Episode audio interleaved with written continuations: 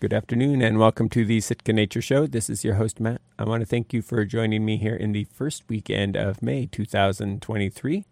It is near or maybe just slightly past the peak of bird migration here for the spring.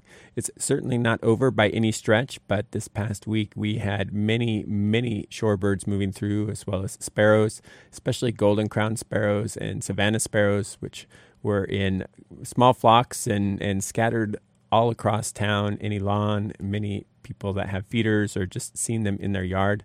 We're excited to be able to observe those. The shorebirds were mostly concentrated at Totem Park here in Sitka. We saw some at other places as well, as we usually do, but there were many hundreds, probably at least a couple of thousand different shorebirds that were frequenting, especially at low tide. Lots and lots of black turnstones, surfbirds, rock sandpipers. Then the uh, smaller shorebirds we affectionately call peeps, including Dunlin, western sandpipers, and least sandpipers there were some unusual ones as well. We had some marble, uh, well, marble godwits aren't quite as unusual, but Hudsonian godwits are more unusual. We don't see those every year. There was also a couple of red knots. It's unusual to see those along the road system, though they are regular further out on the sound on the rocky shores out there. The Baird's sandpiper was also another unusual one. I think it's only the fifth spring I've seen one in the past 20 years. Most exciting for me was an Arctic tern. They are not unusual in Southeast Alaska more generally, but for whatever reason, they don't seem to show up here in Sitka along the road system very much. I know folks see them out on the Sound and out offshore during migration, but this is only the first one of those I've seen in many years of birding here in Sitka. Of course, this season is also when the plants really get going. Lots of plants springing up out of the ground. It's impressive how quickly they can grow once they get started. Always seems a little bit slow, and then suddenly everything's popping. I have seen a few wildflowers out. The fernleaf goldthread is one of the earliest bloomers. I've been seeing it. Some stream violets, the yellow violets that you see in the forest and along some of the trails, is started to bloom in places. Of course, this time of year, the little microclimates make a big difference uh, over a week or two as we're excited to see these flowers. You know, they'll pop up in some places and be a week or two later in others. But it's a great time to get out. If you are getting out, I'd love to hear what you're seeing out there. Please feel free to send me an email, sitkanature at gmail.com, or get on Facebook and like the Sitka Nature page there. With many songbirds arriving over the past couple of weeks and beginning to set up territories and do their singing, I thought it'd be a great time to review the bird songs of Sitka area. And I'll go ahead and start with the song sparrow. Song sparrows are one of the most common birds that we'll see around in our yards and shrubby areas. They're also present along the harbors, even nesting in the harbor, I think. So we'll go ahead and play a song sparrow song here to begin.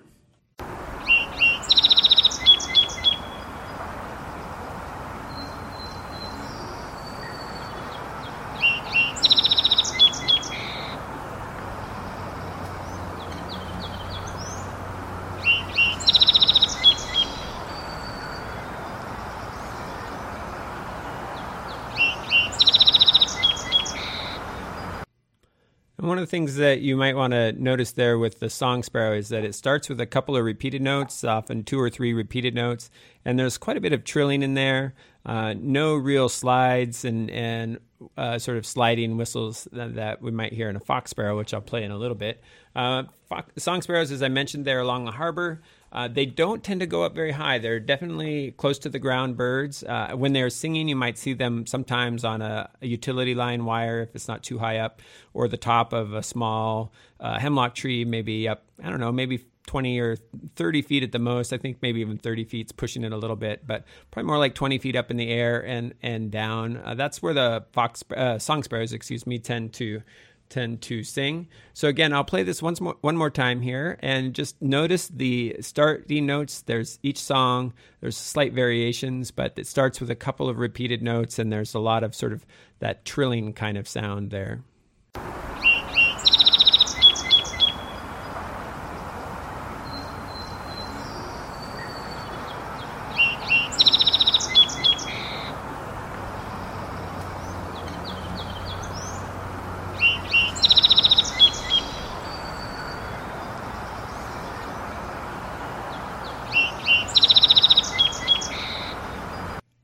So there were some other uh, birds singing in the background that you might have noticed if you were listening closely. Uh, but the four loudest, uh, there are four verses, I guess you could say, um, loudest songs were the song sparrow. Uh, song sparrows are known to have, uh, in some studies, they've been uh, found to have five to eight different songs that they sing, um, but similar in style. might have slight, you know, variations, but they'll tend to start with those repeated notes at the beginning and have have trills in there along the way the species that I was most prone to getting these uh, song sparrows confused with, especially when I was starting out, was the fox sparrow. Uh, they look pretty similar. There are some differences, and it doesn't take too much practice to learn to tell them apart. But especially for folks that are just starting out, they're both um, fairly good size, dark brown sparrows with kind of spots looking like or streaks on the chest. Uh, and so they're they're very quite similar in that regard. They both like to hang out on the ground. They both don't go up too high. The fox sparrow also isn't going to be found singing very high. Uh, but the main difference that you know really helped me was when it was actually the folks that hiked around from Seattle to, uh, or they pack rafted, I guess. They hiked and, and, used their pack rafts to get from Seattle to the Aleutian Islands. Uh, and they ran into a lot of fox sparrows along the way, as well as uh, song sparrows. And they described the fox sparrow as a Star Wars bird. So if you're familiar with Star Wars and R2D2, there's a lot of these sliding whistles, kind of sliding whistles or beeps that uh, the song sparrow pretty much does not do, and the fox sparrow pretty much always does. So Here's a fox sparrow.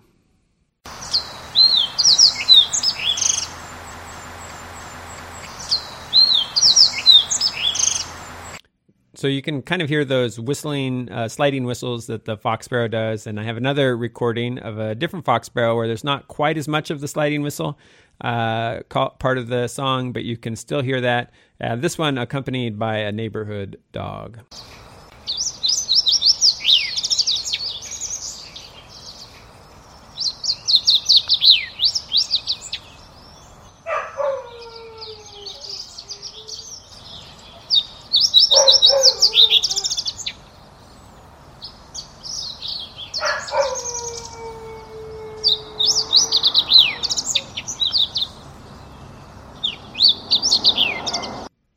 So again, that was the fox sparrow, and uh, fox sparrows to me they have those sliding whistles that are in there, uh, and most similar to a song sparrow. Both of these are going to be largish brown uh, sparrow-like birds. Well, they are sparrows, so sparrow birds, uh, not too high up off the ground, maybe 30 feet in a tree or on a utility line, but often lower than that when they're singing.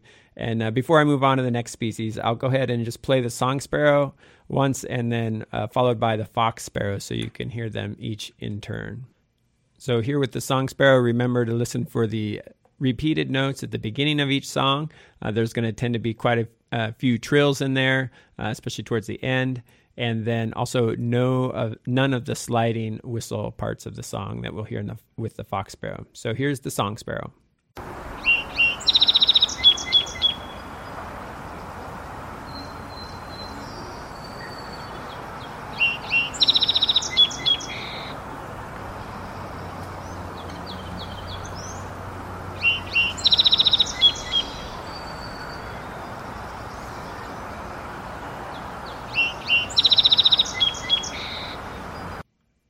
So that was the song sparrow. And next is the fox sparrow, where you will want to listen for the uh, sliding whistles that are in there.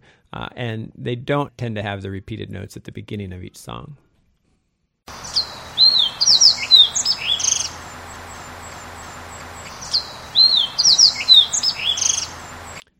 So that was the fox sparrow.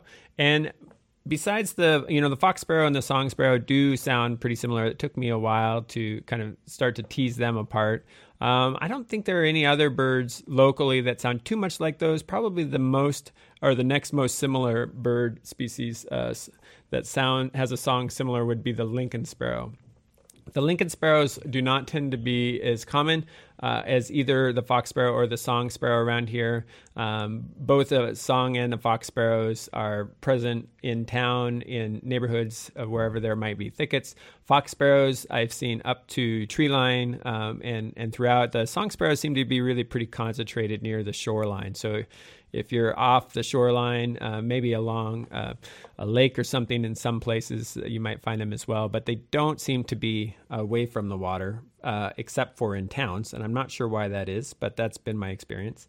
Uh, Lincoln sparrows, on the other hand, they tend to be not around town as much. Um, in Sitka proper, uh, the place I most often hear them is around Swan Lake, so they do tend to be around Swan Lake. Uh, also hear them over at the airport. So I don't know uh, if they like more open open habitat along uh, so the edges of open habitat. Because another place I've seen them. Uh, and listened to them sing has been the edges of muskegs. So the Lincoln Sparrow song um, is I don't know. I would describe it kind of more burbly. Uh, kind of seems to bubble up and has this kind of bubbling quality to it. Um, and another place, oh, I, that I forgot to mention that I've also heard them pretty regularly is the, the Starrigavan estuary. So if you walk around the boardwalk of the estuary, you might hear these there. So here is a Lincoln's sparrow singing.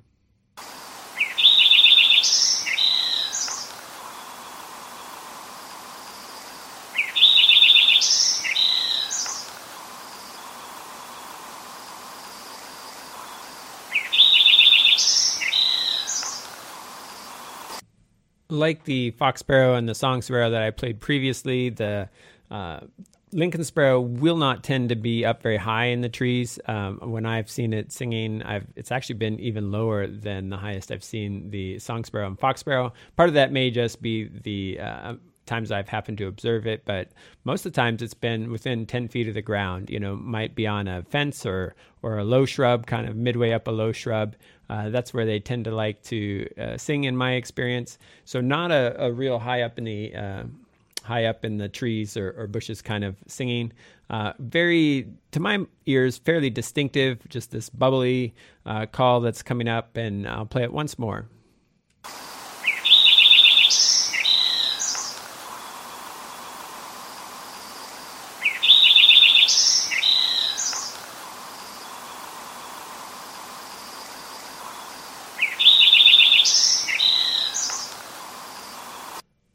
So that is the Lincoln Sparrow, and uh, keep an eye out for those, or an ear out for those, I guess I should say.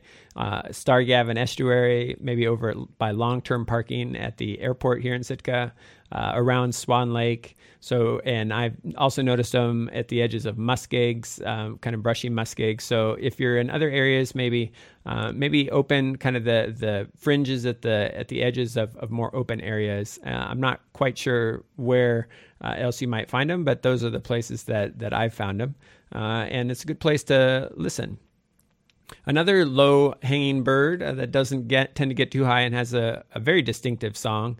Uh, it's a very small bird, our Pacific wren. Uh, if you have an older bird book, you might have it in there as the winter wren. Uh, taxonomically speaking, uh, they decided that there were uh, apparently two species of, of, or maybe even three. Winter wrens used to be around all around the northern hemisphere.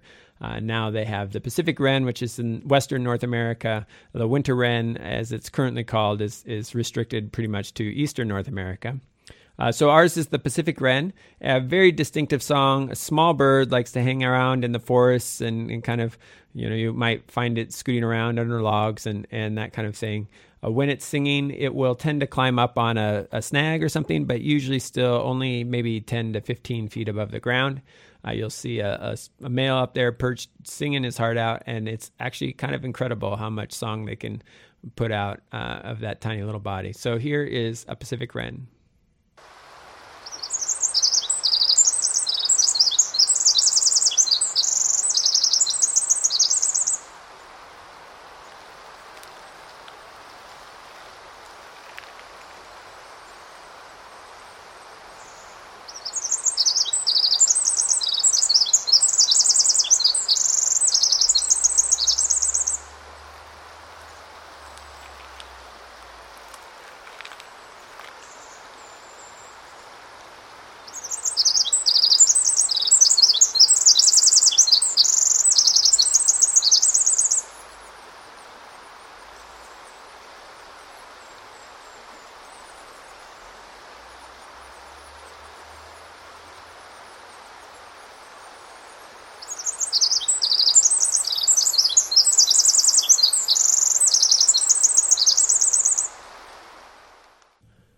That was a Pacific Wren, and it definitely packs the most number of notes, I think, into the shortest time period of any singing bird around uh, Sitka that you might be here. Uh, good places to hear them, pretty much any place you might walk in the forest. You uh, at Sitka National Historical Park. There's a lot of them singing there, but really any of the trails around town with uh, forest, pretty good sized forest, you will find wrens this time of year. Uh, if you get out there, they may still actually be building nests, so it might be a good opportunity if you're inclined to kind of uh, look for that kind of thing. Uh, you might find some wrens gathering nesting material and and building their nests. They'll put them sometimes uh, tucked away under uh, maybe under fallen over logs or or pieces of bark that have come up. It's I've found a two or three over the years, and and probably the most enjoyable was uh, amusing to me, I guess. Really, was one that uh, built a nest in the wreath on some a neighbor of mine had left up the Christmas wreath on their front door. Um, for several months, and and the wren actually put a nest inside the center of that wreath. Um, as I understand it, males will build multiple nests, and the females will pick which one they prefer. And I don't believe that nest ever got used uh, in in the end, but it was fun to see it see it go in there. So I'll go ahead and play the Pacific Wren song once more. Uh, just keep in mind here that just an immense number of notes, lots of very fast moving notes in these songs. And this is a very small bird that's singing. So uh, if you ever see one of these singing, it'll be perched up usually on top of a snag, maybe 10 to 15 feet up in the air, and just belting out this, this song that's almost impossible to believe that it's coming out of a bird that is so tiny.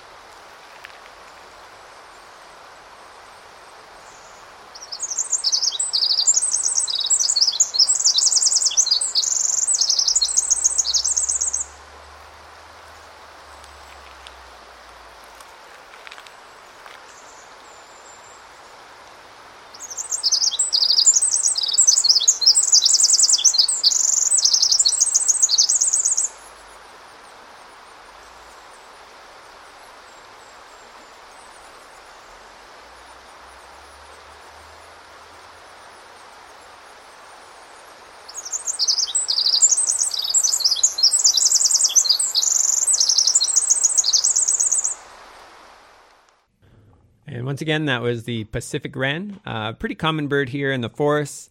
Another bird in the forests uh, that, if you're walking around, say at the park, uh, you might hear. And this one, unlike the wren, it can be very difficult to find and see. They tend to hang out pretty high up in the canopy. They're they're common, um, but some birders call them nemesis birds. They're easy to hear, difficult to observe and that is the Townsend's warbler. Sometimes you get lucky and they'll come down. Uh, some of my best pictures of them came when one came down into a salmonberry thicket and was kind of foraging in my backyard there uh, and singing as it went. Um, they seem to not, um, at least not that I've noticed, pick a perch and sing there like the sparrows or the wren does, but rather just sing as they're going about their business. And so this is the a, a pretty distinctive bird song for here. Uh, difficult sometimes to figure out at first because they sound different in different places of their range. And so if you listen to recordings online or something, it may sound a little different than what we hear here. Uh, so I'll go ahead and play a recording of a Townsend's warbler that I recorded here in Sitka.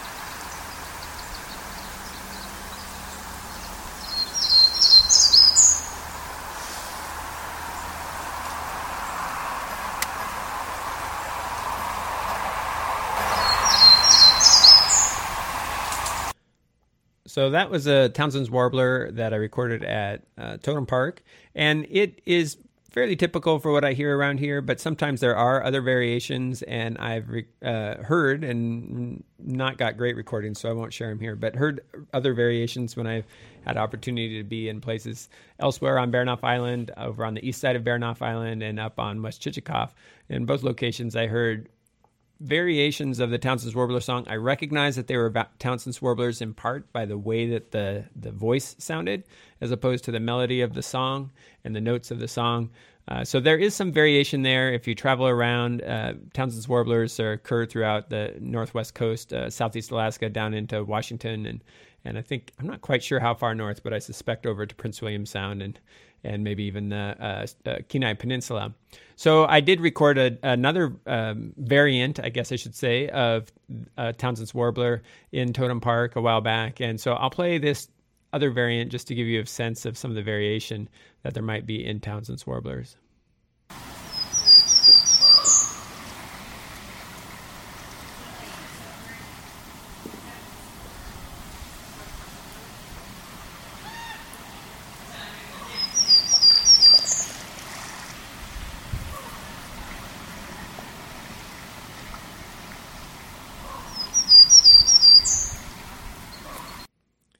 Now, any individual Townsend's warbler seems to have a pretty similar, consistent song. I haven't noticed them really changing it up when I've been listening. I am curious about the nature of the variation in the Townsend's warbler song. If uh, they learn and they sing the songs similar to those next to them, uh, or or in their area, and so they're singing that way, or if they learn a song at some point and that's what they stick with. I am curious though about the the way that it seems to vary regionally, and why. And I'm not sure why a song in a given spot would tend to be consistent from year to year, especially during the migration part of the season when I would expect there to be birds moving through. Uh, so that's that's a question that I'm sort of uh, curious about. I don't know if somebody will someday do some research on it, or if I'll have opportunity to to get out a little bit more during the nesting season and, and maybe record from more locations uh, around Southeast Alaska, but something I'm curious about. Um, before I leave the Townsend's Warbler, I'll go ahead and play each of those clips, uh, one after the other, just so you have a sense of uh, some of the variation in Townsend's Warbler song.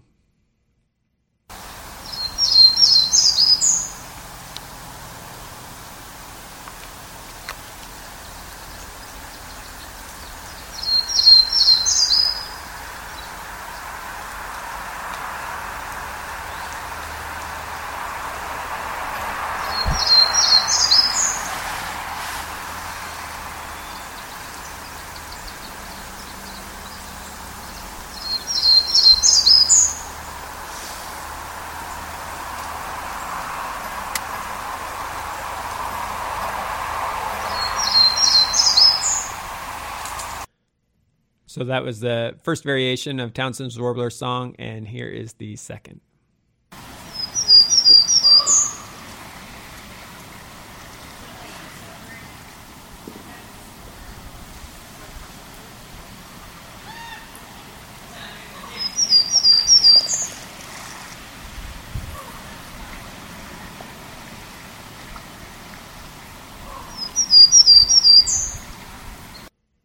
So once again, that was the Townsend's Warbler song. Pretty distinctive, but it was one of the ones that took me the longest to figure out because uh, it does vary from place to place, and a lot of recordings uh, were recorded elsewhere. Uh, also in the forest, a bird that you're more likely to hear than see. Uh, has a, a distinctive song, I guess. Again, doesn't sound like the other ones that we're we're hearing about. Most often, you'll hear these just making call notes, and that's uh, Golden Crown Kinglet. And their song is, I like to describe it as it's kind of a repeated set of notes and then they trail downward and kind of trail off at the end. And they're, again, going to be in kind of the dense conifer or in the canopy of the conifers, I guess I should say. Sometimes you'll see them down lower. I don't know if I've ever actually seen one singing. Um, certainly have heard them. Uh, many times and seen them separately many times, but uh, it is not so often that I hear them singing. And like the Townsend's warbler, they don't seem to have a preferred perch where they'll go up and they'll sing. I'm not sure how their territoriality works, uh, if they just go around their territory and, and are singing continually, or if they have, yeah, I assume that they have some territory, but I do not know how that, that works. And maybe that's part of the reason that they aren't picking a perch and singing from it. Uh, but here's a golden crown kinglet.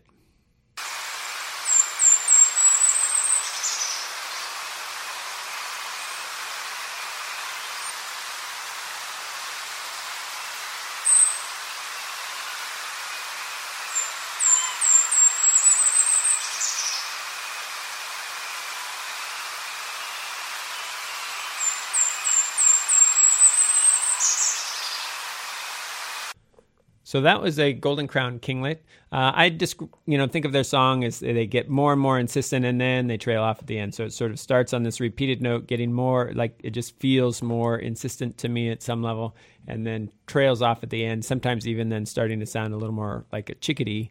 Uh, but they uh, are high frequency callers. I mean, their song and their calls are at high frequencies, and so some folks.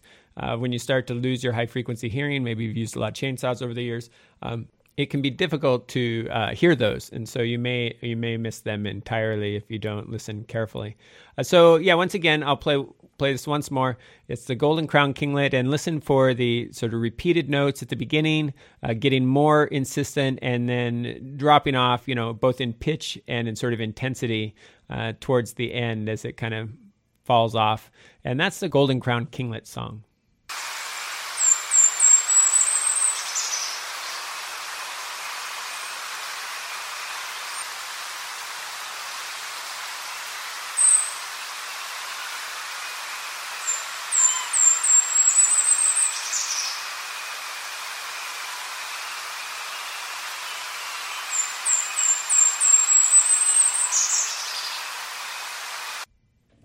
So once again, that was the Golden Crown Kinglet, and as I mentioned, there is a little bit there that sounds like a ches- uh, chickadee, and we just have chestnut back chickadees here as a general rule. There have been other vagrants reported over the years, but pretty much if you're hearing a chickadee here in Sitka, it's going to be a chestnut back chickadee.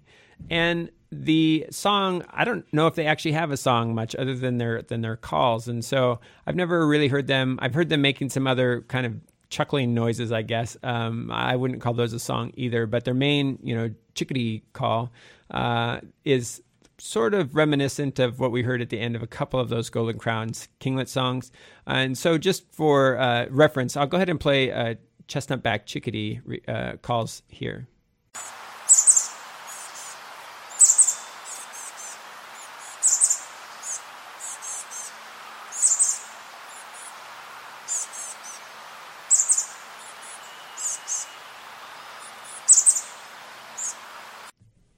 Now, the chickadee is kind of well known as a, a, a, sentinel bird, I guess you might say, that, that they are paying attention to what's going on and they will make alarms, and other birds will cue into those.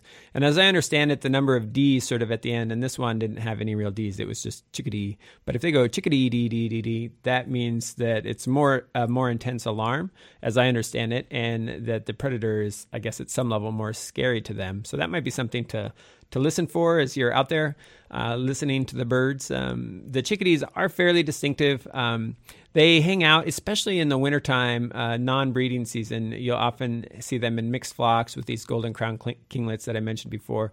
This time of year, they tend to seem to be separate. Uh, they both like similar habitats. You'll see them in the forest um, often or hear them in the forest more often than see them, I suppose. They'll be up in the canopy, and they're just simple call notes. Uh, can be very difficult to distinguish, uh, but the songs, those little chickadee uh, calls, I guess, and again, I don't know if those are songs, uh, strictly speaking, are fairly distinctive. Uh, they nest in little cavities, the chickadees do, and a couple times I found a nest. You listen for begging birds and then watch the chickadees uh, coming in, and it's kind of fun. Sometimes people have even got them to nest in uh, nest boxes that they put up. So I'll go ahead and play the chickadee song one more time.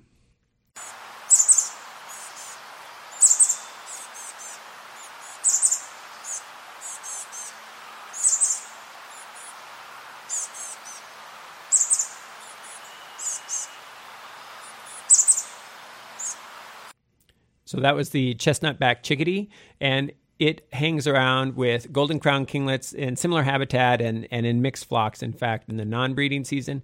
Uh, the other bird that you'll sometimes find with those in the non breeding season that also likes to be uh, in the in the big forest is the brown creeper. Uh, brown creepers, uh, you know, the chickadees and the uh, kinglets, they'll be calling from up in the branches somewhere, often fairly high where you can't actually see them very easily. But the brown creeper uh, will sing as it's doing its foraging. Again, none of these birds seem to like to pick a perch and sing from it, but they just sing as they're doing their thing, I guess. And the thing that the brown creepers do is they crawl up trees. They creep up trees. They're in other places called tree creepers. Uh, and they'll creep up the tree and they'll fly down to the base and they'll creep up again. They almost always go up or up the tree or out a branch.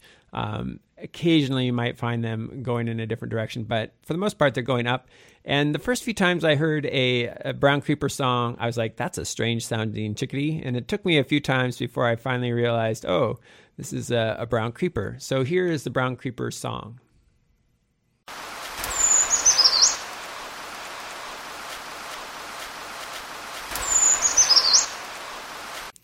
The Brown Creeper song is kind of a quick little song. Uh, I've heard it. I think in other places it might be a little longer than that. There's a little little mnemonic device for helping to remember it. Something like trees, trees, beautiful trees. Um, but they don't really seem to sound like that here. Um, that song that I just played uh, is more typical of what I've heard here, uh, and it's yeah reminds me a little bit of a strange sounding chickadee. I often hear those sort of coming from the forest somewhere, and it can be a little difficult to track down because the the creepers are often moving around. Uh, I did get a chance one time to see uh, where a brown creeper was nesting. Somebody shared with me uh, where they had seen a brown creeper crawling, uh, going up and building a nest under an over sort of an overhanging piece of bark, the uh, old snag, and part of the bark had come up a little bit, and they're actually building their nest in under underneath that, which is kind of kind of interesting to see. So before I move on, I will play the brown creeper song just one more time.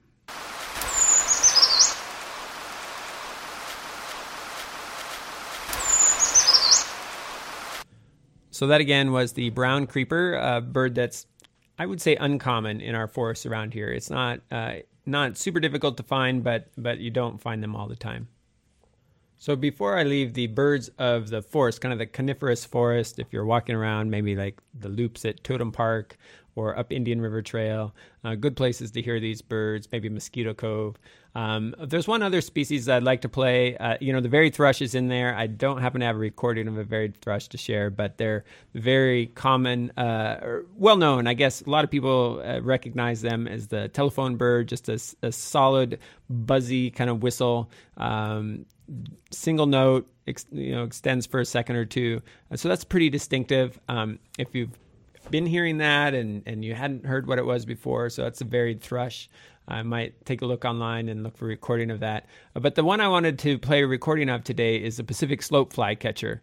Uh, that bird also a pretty distinctive call. I've heard uh, it described as the come here bird because it's kind of got this whistle like you might hear from somebody trying to get your attention and that's part of its repertoire. Um, there's also another set of kind of, I guess, maybe three notes that are repeated. Uh, well, I shouldn't say three notes. A three-note phrase, essentially. It's a that's repeated, and I'll play both the the "come here" whistle and the uh, or "get your attention" whistle and the three-note phrase here in a moment. Uh, the interesting thing about uh, flycatchers in part is that they seem to have their song hardwired in. Many songbirds learn their songs uh, when they are young the Pacific Slope flycatcher, among and some other flycatchers as well, have a very consistent song as it's genetically programmed into them. So here is the, shall we say, the get your attention whistle of the Pacific Slope flycatcher, uh, which you might hear in a forested area.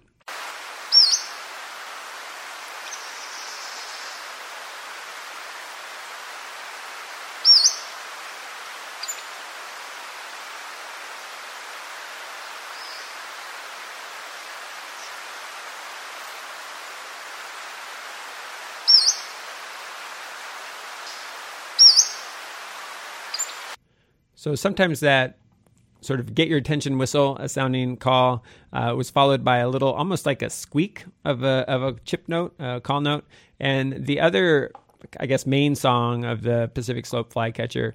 Uh, that's part of that song as well. So here is a clip of the Pacific Slope Flycatcher and the other part of its song.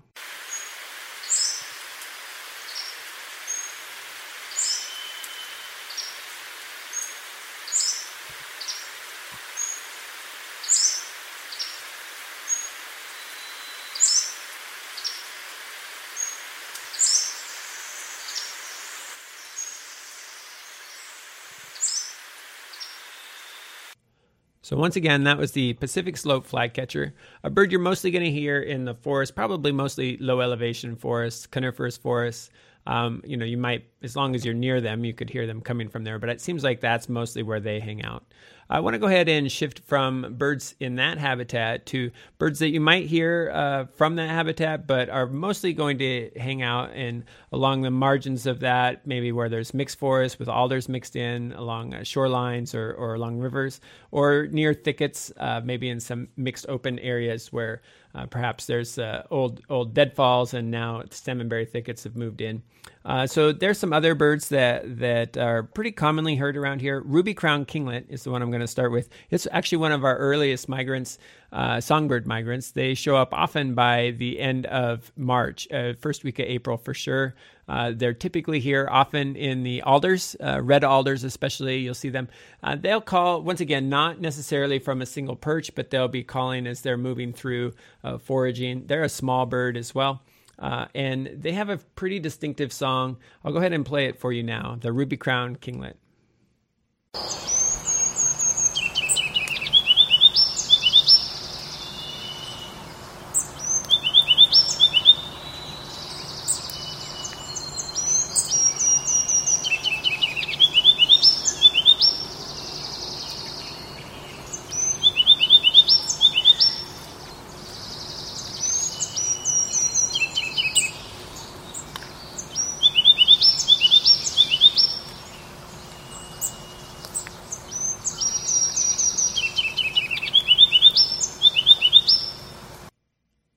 So that was a ruby crown kinglet. Uh, in the foreground there, there were some other birds kind of singing in the background. You might have noticed. Uh, the ruby crown kinglet is fairly consistent. Uh, there is some variation that I've noticed. They most often will start with a kind of a repeated note. Um, even if they don't do it every time through, uh, you will hear them sing that uh, usually at some point um, if you listen for more than just a few seconds. Uh, so it's a repeated note, and then there's this kind of rhythm that often shows up that is reminiscent uh, a little bit of the Lone Ranger. So that's another thing that helped me when I was first starting to learn these bird songs. Somebody pointed that out to me and, and made it a little easier for me to uh, remember how that was uh, what those were. So I do have some other recordings here of uh, Ruby Crown Kinglet. I will play that give you a little more sense of the variation that you might hear in a Ruby Crown Kinglet song.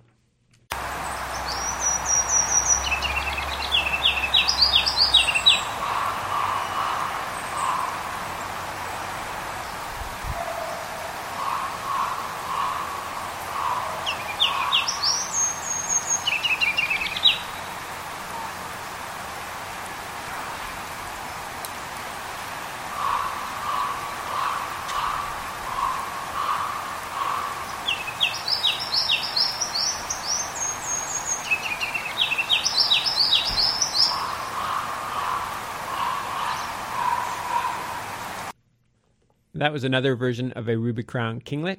And one of the things I've noticed as over the years, as I have become more proficient at identifying birds by their songs, is that now I am interested in the variation that occurs in the song. So the ruby crown kinglet is uh, present throughout the road system, and I've noticed some variations. I do not know if individuals tend to s- sing the same song or if the variations are, you know, an individual sing a number of different variations, or if there's a spatial component to it. That is, do the birds out at Starrigavan tend to sing similarly, and the birds at Totem Park sing similarly, but they don't necessarily sing as similarly uh, to each other between those places.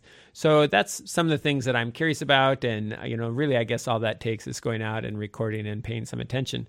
Uh, but if anybody else is interested in those kind of questions, I'd encourage you. It's easy enough to record even with a smartphone, but you can also get some pretty inexpensive digital recorders uh, to record so- bird songs. So I'll go ahead and uh, finish up the Ruby Crown Kinglets here with one more variation on the Ruby Crown Kinglet.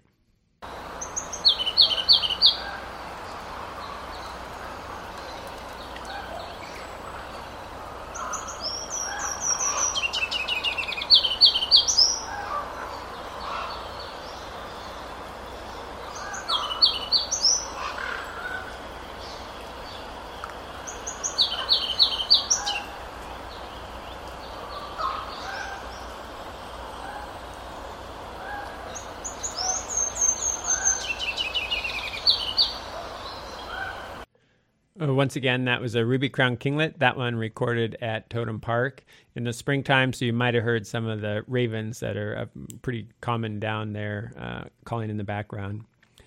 another bird of the sort of fringe areas. The uh, doesn't call as high necessarily. It tends to be a little lower in my experience, but really like salmonberry thickets, uh, also in alders, red alder stands, and so forth, is the orange crowned warbler. Uh, orange crowned warblers show up usually the end of April and first of May, kind of that neighborhood within there. They start to show up, and their song is pretty distinctive. I've heard it described. Um, one of my past guests, Lucy Phillips, described it as running your fingers along a comb. It's kind of got that quality of sound to it. So here is the orange crowned warbler.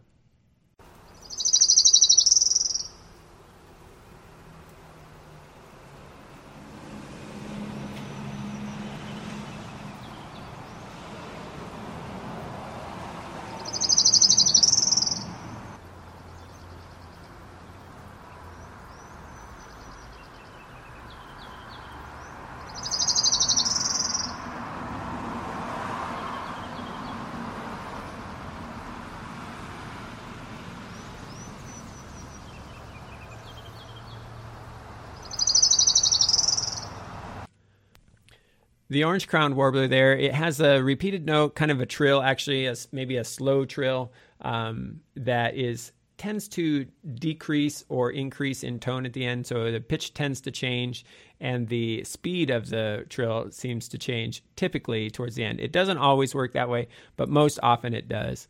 The orange crowned warblers are going to be hanging around in shrubs and you can often see them if you try and follow them uh, or try and find the sound, I guess, where the sound is coming from. They will be moving around through the thickets as they're calling. Uh, most often, that's how I've noticed them uh, calling. They don't also don't seem to hold a single perch where they're going to be singing repeatedly. Although I have noticed that happen before. I have seen one singing from a perch, often very low to the ground. The one that I noticed and, and watched for a few minutes singing from the same uh, perch was only about three feet off the ground. Uh, out at the end of Totem Park, there, kind of along the margin of the beach. So here is once again the Orange Crown Warbler song.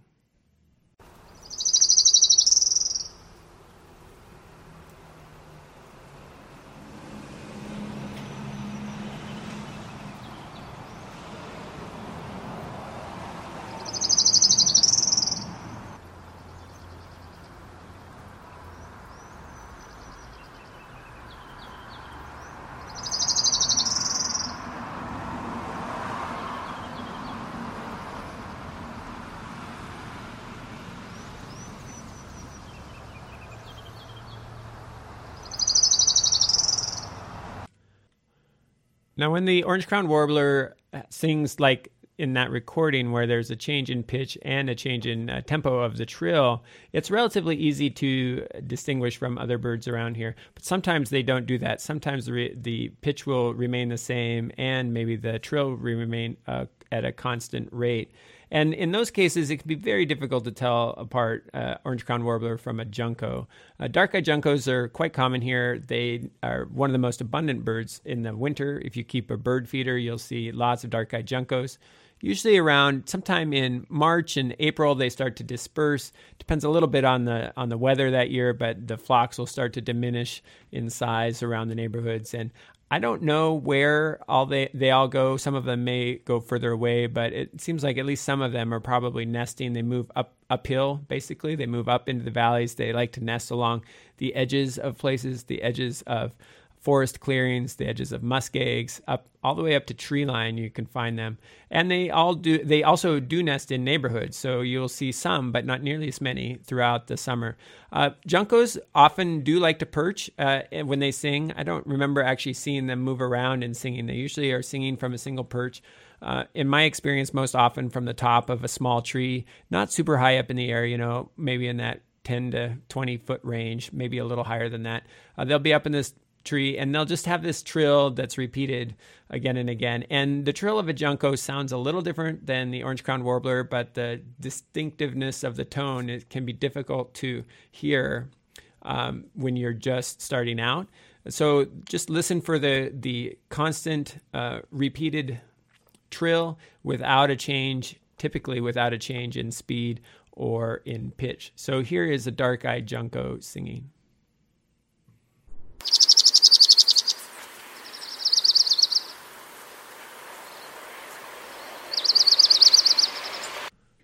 Now, to my ears, that Junco song sounds slightly more melodic. I guess the, the tone of the voice is richer and fuller than that of the orange crowned warbler. So that's one of the things that I listen for. Uh, but it took me quite a while before I could start to hear that consistently. And even now, there are times when I'm not sure whether I'm hearing a dark eyed junco or whether I'm hearing uh, orange crowned warbler. So just to give you a sense of how challenging that can be to tell them apart, I will go ahead and play a orange crowned warbler call where the warbler did not change pitch and did not change the speed of its of its trill and the only reason I really was positive what it was is because I was able to watch it while I recorded.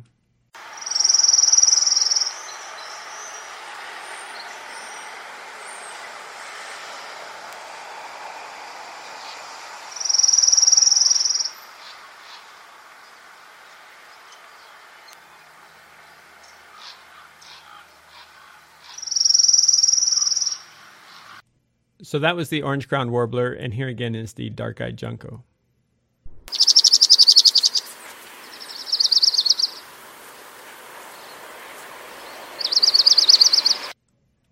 One thing that might stand out between those two recordings is the speed of the trill it was much quicker for the orange crowned warbler. Unfortunately, that isn't consistent. Uh, there are orange crowned warblers that trill slower, and there are juncos that trill faster at times. Sometimes even the same junco. I have noticed that uh, every once in a while a junco will switch between a slow trill and a fast trill. So in the end, with orange crowned warblers and dark eyed juncos, sometimes you just need to see the bird to be sure. Uh, personally, I find it kind of fun to have these mysteries out there where I don't always know what it is that I'm hearing, and I'm just enjoying it. It's uh, always a challenge to to keep learning more. So I would encourage you to treat it that way as well. It's not the end of the world if you can't identify every bird out there, but it's fun to listen. Uh, an excuse, I guess, really to listen and pay more attention to what's out there. There is one other bird that sometimes people mistake for orange crowned warbler or a dark eyed junco. Uh, has a, a trill, sort of a repeated note, but much slower than either the junco or the orange crowned warbler tends to be, and that's the Wilson's warbler. Uh, Wilson's warblers tend to be in, I guess, where I've mostly noticed them is in salmonberry thickets, sometimes in relatively small salmonberry thickets in the forest. So, uh, in an area that might be considered mostly just forest, but there's a small clearing with salmonberries, uh, they'll be in there sometimes. They are also along the estuary at Starrigavan or out Nelson Logging Road. You'll hear them fairly often out there.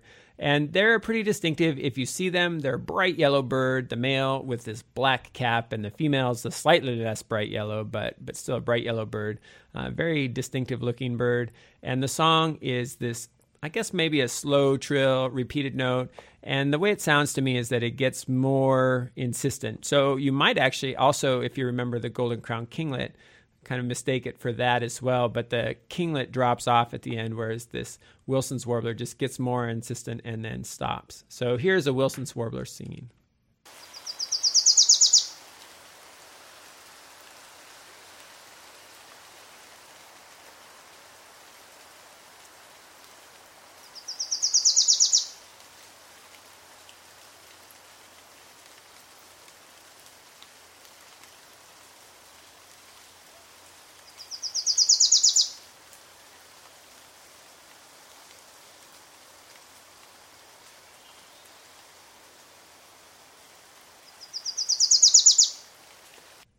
So that was a Wilson's warbler. The trill was more seemed like less of a trill, I guess, to me, and more of a repeated notes that are getting more and more insistent uh, as it goes towards the end. Uh, that's the way that it kind of sounds to me. These are going to be hanging out along thickets primarily. Another good place to see them is if you were to walk out the road past Herring Cove. Uh, all those salmonberry thickets along the side of the road there. It's not unusual to hear and, and sometimes even be able to get a good look at those. So I'll go ahead and play one more recording, this one from Thimbleberry Lake, just a couple of songs here, and you might hear a second Wilson's warbler in the background. These two were singing back and forth.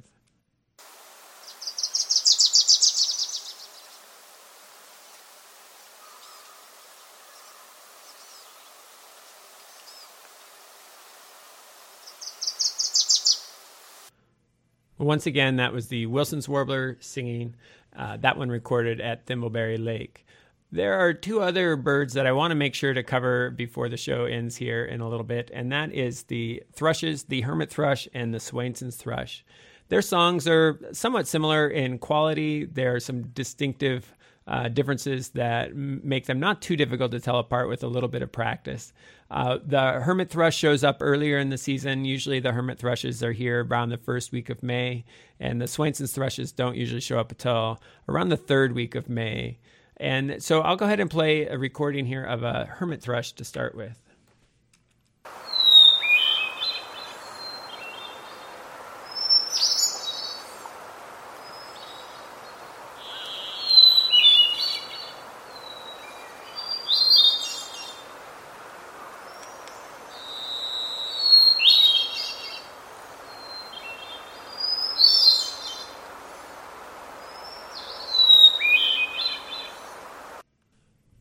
That was a hermit thrush, and you might have noticed a couple of calls of the varied thrush there. A little bit in the background, there were actually also two hermit thrushes singing back and forth, but the one louder one was was obviously closer uh, to where I was recording from. And the thing about the hermit thrush, you know, the song is just amazing. They uh, start usually with this fairly solid note, and maybe a little bit slurred, kind of as a, a little bit of a sliding uh, slur uh, in that first note, and then they have this very intricate sort of um, song. I don't really know how to describe it, but I think they're using birds often have uh, two vocal cords that they can use sort of independently, so they can sing two notes at once in many cases. And that's a little bit of what it sounds like that hermit thrush is doing. So the hermit thrush will go up and down. There doesn't seem to be a consistent pattern of of a solid note starting and then going up from there. And so that's one of the things that sets it apart from the Swainson's thrush. The Swainson's thrush will start at a note and it'll kind of repeat that note and then tend to go up from there. The hermit thrush usually just has one solid note and then um, sings its its little tune melody from there. So here again is the hermit thrush.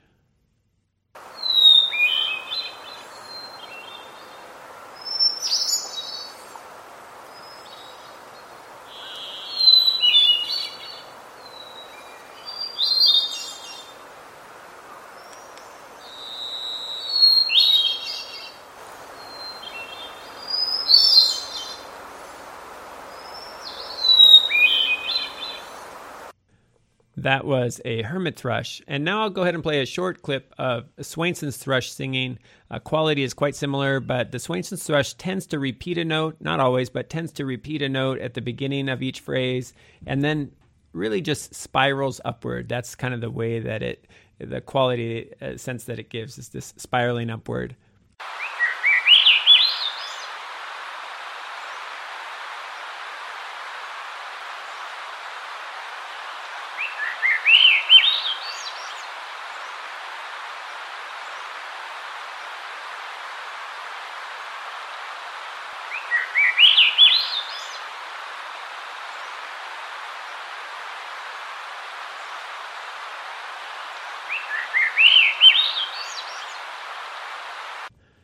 So that was a Swainson's thrush. Usually you'll start hearing them sing around the last of May.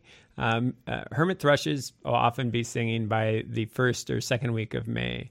So they're both uh, good birds to listen for. They have similar sounding voices, but their song is different once you get the hang of listening to the Swainson's thrush, that sort of repeated note and the upward spiral that it tends to do whereas the hermit thrush tends to have the solid first note, uh, not usually repeated, and then doesn't really spiral upward. It just has this very intricate sort of sounding song that comes after that first note. So uh, before I wind up here, I want to go ahead and I'll play each of those for you again. First, here is the hermit thrush.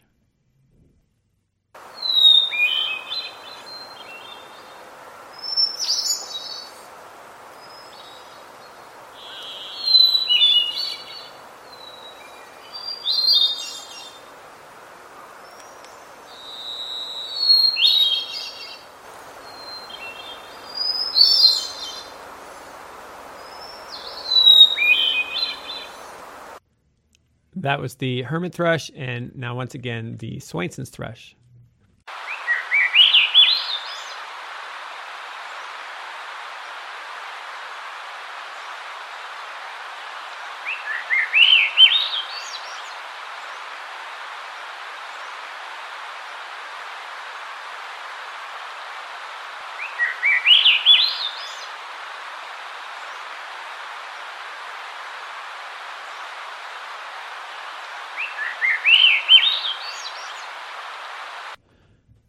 That once again was the Swainson's thrush. And uh, we're running out of time here for today's show, and I didn't quite get to all the birds that you might hear singing. There are definitely some other migrant species that move through, and breeding species as well. One in particular that I didn't mention today was the American robin. That's a fairly uh, well-known song, I think, the "Cheery Up, Cheerio" song, and I only mentioned but didn't play any of the Varied Thrush recordings. Another uh, commonly uh, recognized song around Sitka. So I hope you are, have a chance to get out and enjoy the bird songs, even if you can't identify what species they are. And maybe if you listen uh, to all of today's show, you'll pick up a few that you start to recognize and, and be able to learn. And in my experience, that's the way you start. You start to pick out one or two at a time and, and kind of get those. And each year, maybe you develop a, a little more uh, memory, or maybe you start over from scratch from year to year. I know a lot of folks uh, each year. They they know they've heard those before, but they can't quite remember what it is. Uh, so that's it's all fun. Good excuses to get out and enjoy yourself and and just pay attention to the world around you. If you're interested in taking it deeper, there's no better time than the present. There are so many tools out there available right now, starting with the phone that you likely carry in your pocket. Many of us have smartphones that are capable of recording and working as a field recorder. And that's often good enough to get a recording and share it with somebody or just re listen to it yourself and compare it with recordings you can find online. If you happen to do that, I'd be happy to listen to it. Uh, if you're in Southeast Alaska, there's a decent chance I'll recognize the song, but not always. And if not, that's all the better. It's always great to have mysteries and new things to learn, so I appreciate that. So you can email me, sitkanature at gmail.com, if you get a recording of a bird and you'd like some help trying to identify it. I would be happy to do that. But there are also other tools out there uh, to help with bird identification. One that I've heard about is Merlin. Uh, it's an app for a phone, which somewhat recently they've started including audio, sort of AI audio uh, understanding, I guess, that identifies birds based on their calls. So if you have your phone and you have it out there and the microphone picks up the bird songs, it will try and identify it based on that. Um, based on the reports, I've not tried it myself, but based on the reports that I've heard from others, it's a little bit of a mixed bag. Sometimes it gets it right on, and sometimes it uh, suggests species that are very unusual, uh, very unlikely to occur here. Their home range is, say, the east coast of the United States or something like that. So uh, take those results with a little bit of a grain of salt, but it can be a good start and a good way to start learning. It also that app, as I understand it, has tips for things to look for. And if you put in some characteristics that you can see, it'll bring up a list of suggestions for birds. There's also the social component of birding, which is uh, one of the best ways to learn, and in my opinion, the best way to learn is from other people who have experience in the area uh, with birds. And you can connect with other people through the Facebook group Sitka Birds on Facebook. Just search for Sitka Birds there uh, request to join the group, and you can see the pictures that folks have been posting there. Post your own pictures, ask questions, that sort of thing.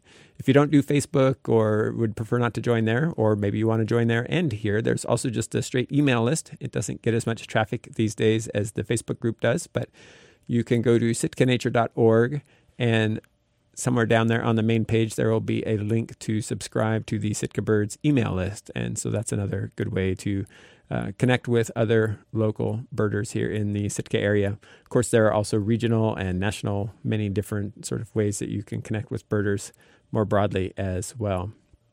As I wind up the show here, I'd like to thank you for joining me this week on the Sitka Nature Show. And as always, I'd love to hear what you're seeing out there. Please feel free to send me an email, sitkanature at gmail.com, or you can get on Facebook and like the Sitka Nature page there. It's a lively and active time of year with changes happening every day, birds coming and going, and plants uh, growing and blooming, all of these things happening, and a great time to get out and appreciate the increasing daylight and the increasing warmth and all that spring has to offer. I'll look forward to being back in a couple of weeks. Until then, this has been Matt on the Sitka Nature Show, KCAW, Sitka.